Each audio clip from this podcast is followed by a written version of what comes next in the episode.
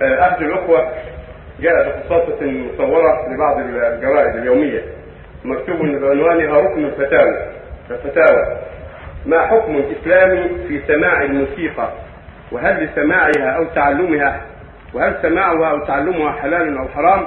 الإجابة الإنسان عاطفي بطبعه والشرائع السماوية لا تقتل في الإنسان لا تقتل في الإنسان غرائزه ولا تميت فيه عاطفة ولكن مهمتها في هذه الناحية كبح الجماح والحد من الاندفاع الذي يخرج الإنسان عن الحد اللائق وظل يتكلم في هذا الموضوع إلى أن قال والاستماع إلى الموسيقى على هذا الوجه مباح ومشروع أخذا بما روته السنة من أن الرسول صلى الله عليه وسلم مر على قوم يعزفون بالدف ويعزفون الموسيقى ويرددون الأغاني في مناسبة عرس وكان في صحبته عمر فلما أراد عمر منعهم قال صلوات الله عليه دعهم فإن هذا يفرق بين النكاح والسفاح.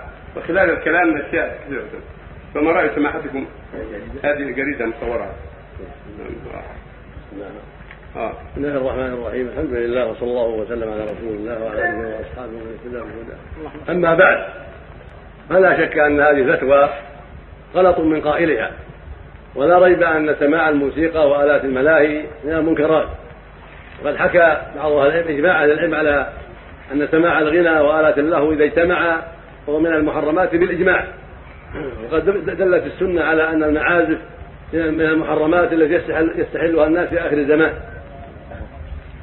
ثبت عنه صلى الله عليه وسلم أنه قال ليكونن من أمتي أقوام يستحلون الحرى والحرير والخمر والمعازف. يعني في آخر الزمان. رواه البخاري في الصحيح.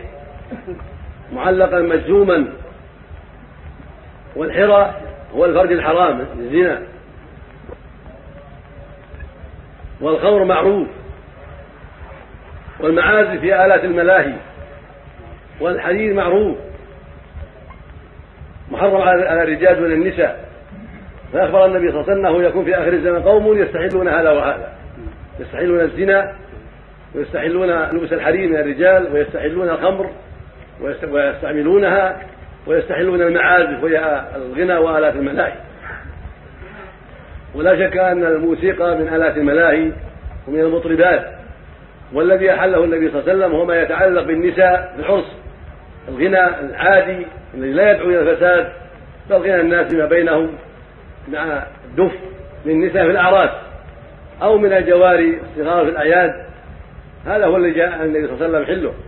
أما للرجال فلا.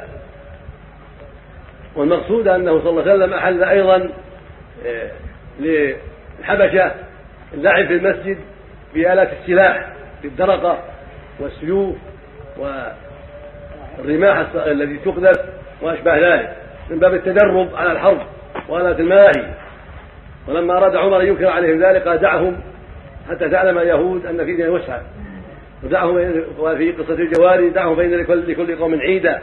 فالمقصود أن التدرب على آلات الحرب من السلاح ورمي الدرق واتقاء السيوف بالدرق وما أشبه ذلك هذا من الأمور المطلوبة شرعا للإعداد للقتال وتأهب للقتال وتدرب على آلات القتال في المسجد وغيره.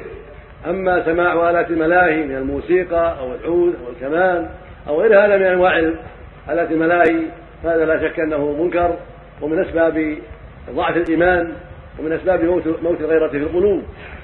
ولا شك أن الذي أحله النبي صلى الله عليه وسلم هو شيء يتعلق بالنساء والأعراس حتى يعلم الفرق بين السفاح والنكاح. فالسفاح يكون بالخلوة الفواحش والنكاح يكون بالعلن ويكون بالدف للنساء والغناء العادي للنساء لا فيما يتعلق بالأغاني التي تدعو إلى الفواحش والمنكرات والخمر وغير ذلك. والله المستعان. نعم.